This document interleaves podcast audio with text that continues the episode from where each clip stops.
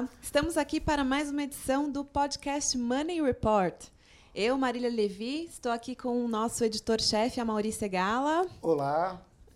O repórter Lucas Andrade. Olá, Marília. E a repórter Caterine Rivas. Olá, Marília. Caterine dá as boas-vindas para ela, né? Fazendo a estreia Sim, dela no nosso podcast. Direto podcast. de Lima, Caterine, como Sim, vocês puderam já observar nossa no colega sotaque. peruana. Obrigada. Direto de Lima, no Peru, né? De Lima? Você nasceu em Lima ou não? Não, nasci em Chiclayo. Ah, mas já morei em Lima. Ah, bacana. Muito bem-vinda, Caterine. E o que vamos discutir hoje no nosso podcast? Ah, foi mais uma semana intensa aí para nós jornalistas, né? De muito noticiário muito quente, temperatura alta no governo. Mantendo aquela máxima de que no Brasil ninguém morre de tédio, né? Toda antigamente era toda semana tinha alguma polêmica. Agora todo dia, praticamente todo todo, toda hora tem alguma coisa de diferente para é, ser discutido. A, a, grande polêmica da semana, né, pessoal, foi o Eduardo Bolsonaro, uh, numa entrevista para Leda Naglia, jornalista. Isso. Ele defendeu uh, uma, um possível retorno do AI-5 caso algum movimento de, de esquerda uh, começasse algum tipo de manifestação, a exemplo do que houve no Chile. Eu acho que nesse episódio é importante, é importante que a gente diga o seguinte: de alguma maneira, as, a, a, o, o, o, o, que os políticos disseram em relação a isso, eu achei que foi muito importante para demarcar território. Nós tivemos políticos de todas as vertentes, de todas as, as cores ideológicas, é, defendendo a democracia brasileira, que isso é muito importante. Nós tivemos a Joyce falando, o Amoedo falou, o Major Olímpico falou, Rodrigo Maia foi bem enfático. Rodrigo foi muito enfático. Quem mais falou? E foi uma, uma resposta muito, muito rápida. Acho que praticamente todo mundo, todos os partidos se manifestaram, seja da, da esquerda, de centro, de direita. Então, assim, foi uma resposta muito rápida e muito importante diante da gravidade do que foi, do que foi dito pelo Eduardo, né? Sim, e saiu uma pesquisa hoje, acho que não sei quem realizou, que 94% dos brasileiros são contra qualquer tipo de reedição de um, de um eventual AI-5, de, de restrição de direitos. Isso é muito importante. De alguma forma, esse episódio demonstrou que a democracia brasileira está consolidada, né? as instituições funcionam, o próprio STF se manifestou, né? a OAB se manifestou, e na minha percepção, isso foi mais uma bravata da família, como já houve várias bravatas, e que não há nenhum espaço para uma iniciativa desse tipo no Brasil. Mauro, eu concordo com isso. Acho que realmente é uma, uma bravata, mas ao mesmo tempo é uma bravata que se deixa passar, vai estendendo a corda, vai dando corda, vai alimentando um radicalismo que é essa chamada ala radical que é, pertence ao governo Bolsonaro. Né? É uma ala que tem crescido, ganhado importância, e isso não sei de que certa forma pode atrapalhar aí os rumos do governo, os rumos da economia, agora que a gente está com alguns números interessantes, ter um, um, sinal de uma retomada mais consistente, é, talvez pode atrapalhar de alguma forma. Sim, mas é importante que seja dito também que o próprio presidente Jair Bolsonaro, uh, uh, uh, no primeiro momento, disse que é um, não, não existe nenhuma possibilidade de uma reedição de um AI-5. Quer dizer, houve uma posição, um posicionamento firme do presidente da República. Sim, ele falou que quem fala em AI-5 está sonhando. Né? Exatamente. Né? E esse episódio é bom a gente vai seguir acompanhando, né? Porque tem um desafio aí, né? Que o nome do Eduardo Bolsonaro pode ser levado para o Conselho de Ética e ele pode enfrentar um processo de cassação. Na minha opinião, eu acho que isso não vai prosperar, vai ter essa bronca aí e tudo mais. Mas é curioso ver que o Eduardo até esses dias pleiteava o apoio do Senado para ser embaixador nos Estados Unidos, agora pode ter que é, pleitear o apoio na Câmara para né? continuar como deputado, Sim. né? Sim, nesse episódio, Lucas, o que me preocupou um pouco foi que o Eduardo Bolsonaro reiterou a defesa do AI-5. Ele gravou um ou dois vídeos depois, Sim. né, defendendo a ditadura e tal. O que, mas o que me conforta é que a reação política foi rápida, imediata e indignada. Né? Vi uma reação de todos os setores. É, a semana também, pessoal, foi marcada por uma live bastante raivosa do presidente Bolsonaro. Talvez tenha sido a live mais intensa, raivosa, desde que ele assumiu, em 10 meses de governo. 10, 11 meses, né? 10 meses. Sim, foi uma reação quase que instantânea, uma reportagem do Jornal Nacional que, de uma certa forma, é, ligava, liga a família Bolsonaro com o assassinato da vereadora Marielle. É, é uma reportagem com base no depoimento de um porteiro, depois o Ministério Público do Rio até falou que esse porteiro mentiu, mas tem muita... é um assunto bem, bem delicado, né? Acho que é um assunto que é, é bom a gente aguardar o desenrolar dos fatos para ter alguma alguma opinião mais concreta, alguma Sim. posição. E o presidente se mostrou bem exaltado, né, nessa live. É, foi, acho que foi a mais exaltada desde que ele assumiu. Eu não lembro de outra. Vocês lembram de alguma outra? É, ele sempre tem um, um, tom mais áspero, mas essa acho que bateu é, todos os recordes. Foi. E o curioso, né, que a live foi feita às quatro da manhã. Isso, acho, ele estava na Arábia Saudita. Ele estava na Arábia Saudita, ele mobilizou todo o secto de assessores, Sim. acordou todo mundo pra, e fez uma live de 25 minutos. Sim. Né? totalmente no, no improviso, é, do jeito que ele mais gosta. Ele estava à vontade ali, falando tudo que era possível. Né? É, exatamente. Agora, o, o, curioso é que o balanço de, dessa, desse périplo internacional dele foi positivo. Né? Acho que a gente tem a Caterina aqui, que fez, nesta semana entrevistou o embaixador do Brasil nos Emirados Árabes. Conta um pouquinho para a gente o que, que ele falou para você, Caterina. Sim, é, bom, como você comentou, a visita do presidente Bolsonaro por todos os países da Ásia e da Arábia Saudita, Oriente Médio, foi teve um balanço positivo, né? E o embaixador Fernando Igreja ele conversou comigo. É, na entrevista, e ele falou que depois de 10 anos, eh, Bolsonaro era o primeiro presidente a visitar os Emirados Árabes e que isso era um marco significativo nas relações bilaterais dos países, né? E também ele assinou um acordo, foram oito acordos, na verdade, em diversas áreas que vão beneficiar muito a economia do Brasil, as empresas brasileiras e também as questões de inteligência artificial, inovação, meio ambiente. Então, foi um, um resultado muito positivo, né? Aquela viagem que ele realizou para estreitar os laços com diversas nações. É, também houve alguns acertos comerciais com a China, né, Caterine? O governo também conseguiu avançar em alguns aspectos que são que é o que interessa. O trabalho do presidente da República, ele tem que fazer negócio, no fundo é isso. Ele tem que atrair investimentos para o Brasil. Sim. Era importante essa visita que o presidente fez para a China, é, porque ficou aquela questão de que é, é, ele não tinha conversado diretamente com o presidente Xi Jinping, né? E foi importante porque a China é o principal parceiro comercial do Brasil e agora tem toda essa questão dos BRICS, então o resultado também foi positivo lá. Foi necessário essa viagem e, e foi muito importante para o Brasil. E é curioso, né? O Brasil, né, Lucas Marília, a gente vive um momento uh, econômico de retomada, que é evidente, todos os indicadores demonstram isso. E o próprio governo internamente às vezes ele, faz muito barulho por nada, que não merecia ter todo o barulho que o governo faz, sendo que ele tem bons resultados para demonstrar, para apresentar para a sociedade. É isso, é, o governo tem esse lado econômico, tem implantado um novo modelo de gestão, um novo modelo de, de governo e deveria é, ter essa posição de defender mais esse modelo, para mostrar os resultados, o que, que tem sido feito, é, falar sobre essa melhora no ambiente de negócio. A gente conversa com os empresários, os empresários estão otimistas aí para esse último trimestre e também para o próximo ano, falando que a situação está melhorando. É, tem essa discussão da reforma da tributária no Congresso, que isso também é, pode ajudar muito. Então, assim, o governo deveria atuar mais nessa área, mostrar que o Brasil está melhorando seu ambiente de negócios, está mais é, com um cenário melhor para, os investimentos e não ficar nessa, nesses conflitos políticos. A gente vê conflito dentro do partido, a gente vê conflito com umas questões superadas. Por exemplo, o AI-5 é totalmente é inócua essa discussão, não faz sentido Sim. nenhum.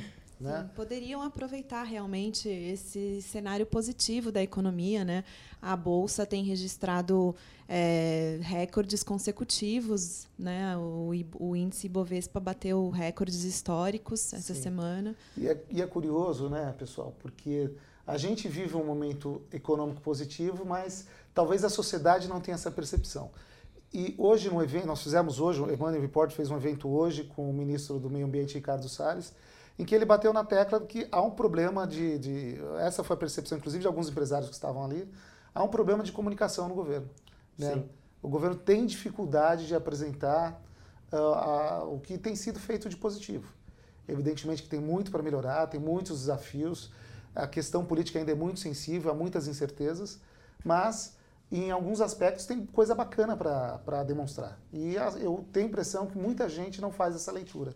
E eu acho que até por conta de os principais porta-vozes do, do governo, o próprio presidente, os filhos e tudo mais, é, muitas vezes acabam é, destacando esse lado mais ideológico. É lógico que essas discussões dão mais, dão mais repercussão, então assim, você alimentando isso, você é, deixa isso mais em evidência. Se você talvez destacar mais a, as conquistas econômicas e tudo mais, isso passa a ser mais difundido, mais discutido. Ô, Caterine, você que é uma estrangeira trabalhando no Brasil, você é peruana. Uh, evidentemente, você lê os jornais em língua espanhola. Você, o que, pelo menos na América do Sul, dizem sobre o governo brasileiro? É, bom, a maioria das pessoas falam que ele tem um temperamento um pouco complexo, né?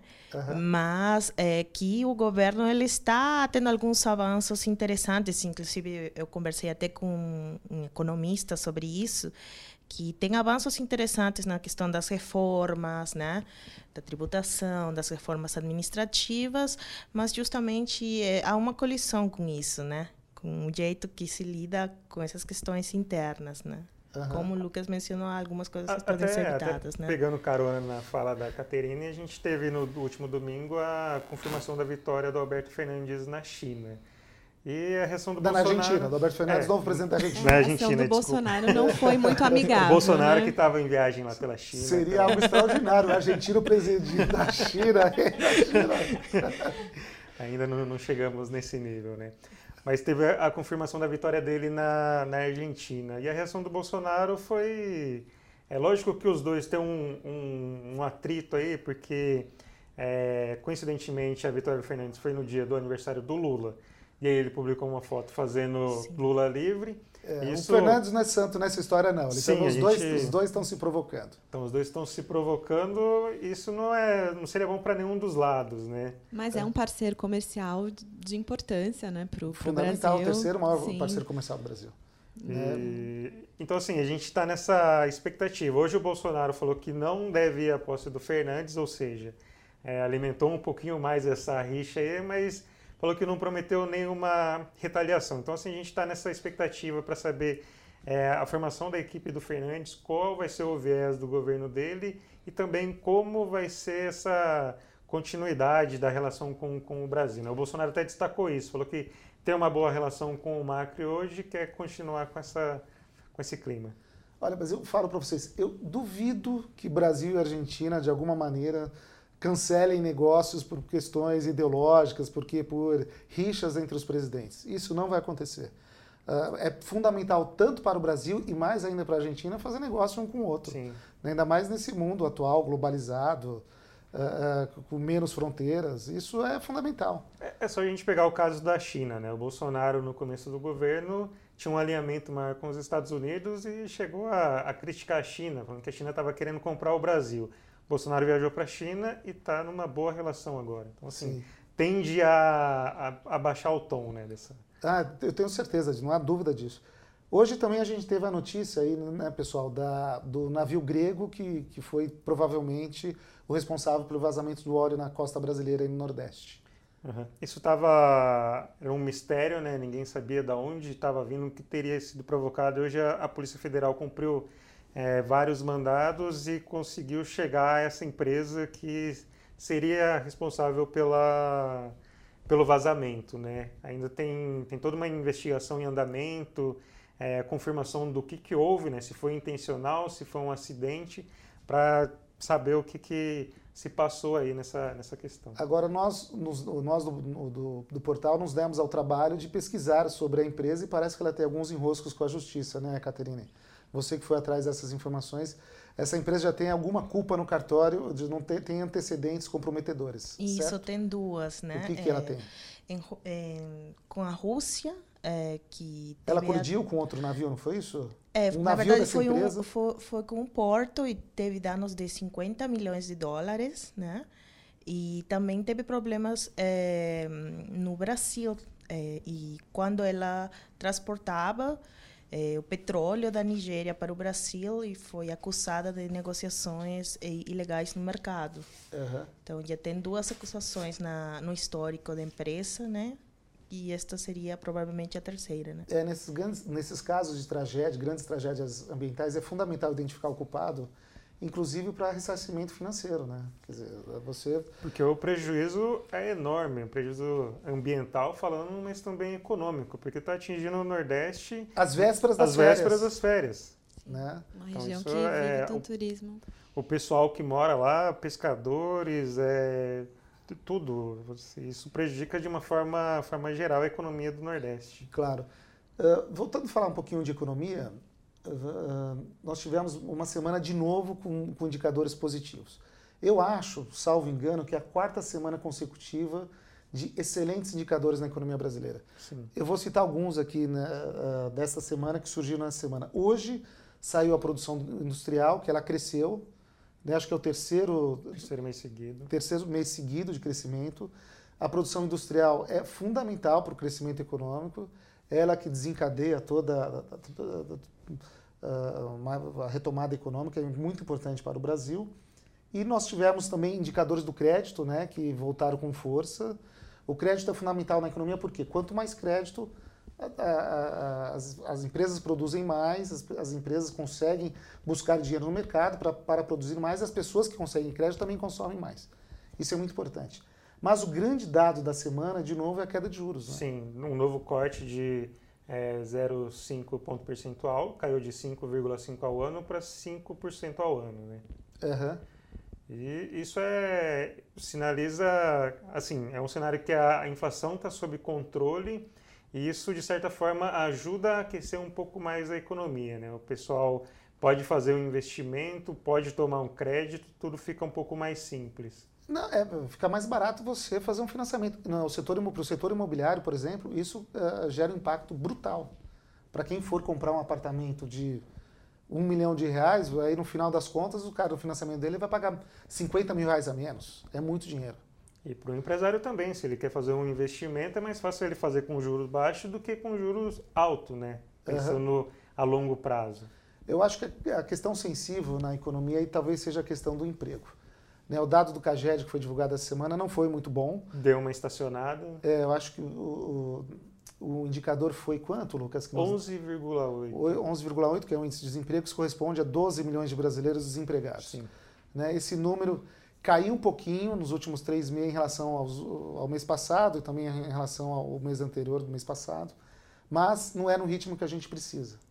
Né? Então há uma estagnação aí na, na, na retomada do emprego, mas é preciso dizer que, que, a grande recuperação do emprego sempre se dá a partir do, do quarto trimestre do ano. Sim. Sempre no final do ano. E outro aspecto importante também para a gente destacar é o balanço das empresas. Né? Essa semana a safra de balanços tem sido realmente surpreendente. Né? O Magazine Luiza, aí, que talvez seja a empresa mais inovadora do, do varejo brasileiro, teve um balanço que foi muito acima do estimado pelos especialistas. Né? A Cirela também, acho, né? você falou, Marília, teve resultados positivos e os exemplos vêm de todas as áreas, né? não só... Sim, Bradesco também. os bancos continuam fazendo muito dinheiro no Brasil, né? que isso demonstra que, pelo menos na questão econômica, o Brasil está caminhando para uma, uma virada, o que é bom para todos nós. E é o que a gente até acho, comentou no, no último podcast, que é o setor privado que está ampliando esses investimentos. Né? Os investimentos públicos estão é, dando uma caída aí, mas o setor privado que tem sustentado esse crescimento da economia. E isso é importante porque é um crescimento maduro. Sim. É um crescimento mais sadio. Crescimento, uhum. Quando o crescimento vem do setor privado, uh, isso é um indicador muito importante para a economia de um país. O que, que a gente tem para a semana que vem aí para para a semana que vem a gente tem o ministro, o ministro Paulo Guedes, a equipe econômica está fechando um pacote aí é, de cinco, cinco reformas, que é basicamente para aquecer a economia e também cortar gastos. Uhum. É, Paulo Guedes quer dar uma enxugada aí na máquina, que é nessa, nesse choque liberal prometido por ele, reduzir a máquina pública, é, tornar a máquina pública mais eficiente e, de certa forma, estimular a economia, né? É, impulsionar a atividade econômica. Acho que seria, acho que o principal fato seria a apresentação dessa, desse pacote de reformas. Então, para a semana que vem, a gente tem esse pacote do Guedes ali, né, de, de propostas para acelerar a economia. Mas temos também STF, certo? Tem, novas tem emoções aí. Novas emoções, vamos ver se finalmente o STF finaliza esse julgamento aí, que é da prisão após segunda instância. O, o presidente do STF, ministro Dias Toffoli, até para prever nessa discussão, ele apresentou uma sugestão essa semana na Câmara, o, o presidente é, da Câmara, Rodrigo Maia, de que é, por conta dessa, das condenações, se o, réu, a pessoa condenada, recorre para as instâncias superiores, STJ, STF, é, esse caso não prescreve. Assim, acaba o prazo de, de prescrição. Se isso estiver lá na primeira instância, na segunda, e aí esse prazo passado tempo, é, o caso é encerrado, prescrito, beleza. Agora, se o réu condenado ele recorre às instâncias superiores, no caso o STF, STJ, esse prazo não prescreve mais. Eu acho que o, o Toffoli está sinalizando que ele não vai permitir prisão após segunda instância. Eu também concordo com você. E também nos próximos dias, né, Catarina, nós temos o evento que mexe com o seu coração. Né? Você está muito ansiosa para a reunião dos BRICS, né? Quando é? Fala um pouquinho para gente. Sim, bom, mexe bastante porque eu gosto muito da China, né? Mas tem, temos um momento muito forte que é a cúpula dos BRICS que vai acontecer em novembro. Quais dias? Dia 13 e 14, Aonde né? vai ser? Vai ser em Brasília, no Palácio do Planalto, né? No dia 14 é a reunião principal é, dos integrantes, dos presidentes integrantes dos BRICS, né? Que é presidente do Brasil, da Rússia, da Índia e da China, né? E no dia 13 teremos a reunião dos empresários e eu acho que outubro foi marcado por é, muitas conquistas é, em relação às relações bilaterais e acordos que o presidente Bolsonaro conseguiu fazer com vários países. E os BRICS vai determinar também um bom marco né, para novembro. Esperemos que a gente tenha boas notícias sobre isso, né? Esperemos todos, então. Sim, Sim com certeza. Então, esse foi mais uma edição do podcast Money Report. Nos acompanhe em todas as nossas redes sociais. Quais são, Lucas? Opa, vamos lá. A gente está no YouTube, com todas as nossas entrevistas que a gente faz aqui na redação. Estamos no Twitter, Facebook, LinkedIn, Instagram e, claro, com esse podcast. E eu acho que vale a pena também acompanhar a entrevista exclusiva que o Lucas fez Sim, com o ministro Ricardo Salles hoje de manhã no evento que nós promovemos. A entrevista está no nosso site. O Salles que está meio tá em evidência aí por conta da, de várias crises, né? no caso das queimadas na Amazônia, agora desse é, vazamento do óleo lá no Nordeste. Assim, apesar de ser uma figura polêmica, muitas vezes controversa, ele não, não fugiu de nenhuma pergunta, respondeu todas. É, não à toa, o nome do nosso uh, evento foi Sem Rodeios. Sem Rodeios. Muito bem. Até a próxima. Tchau, pessoal. Sextou, hein? Bom fim de semana.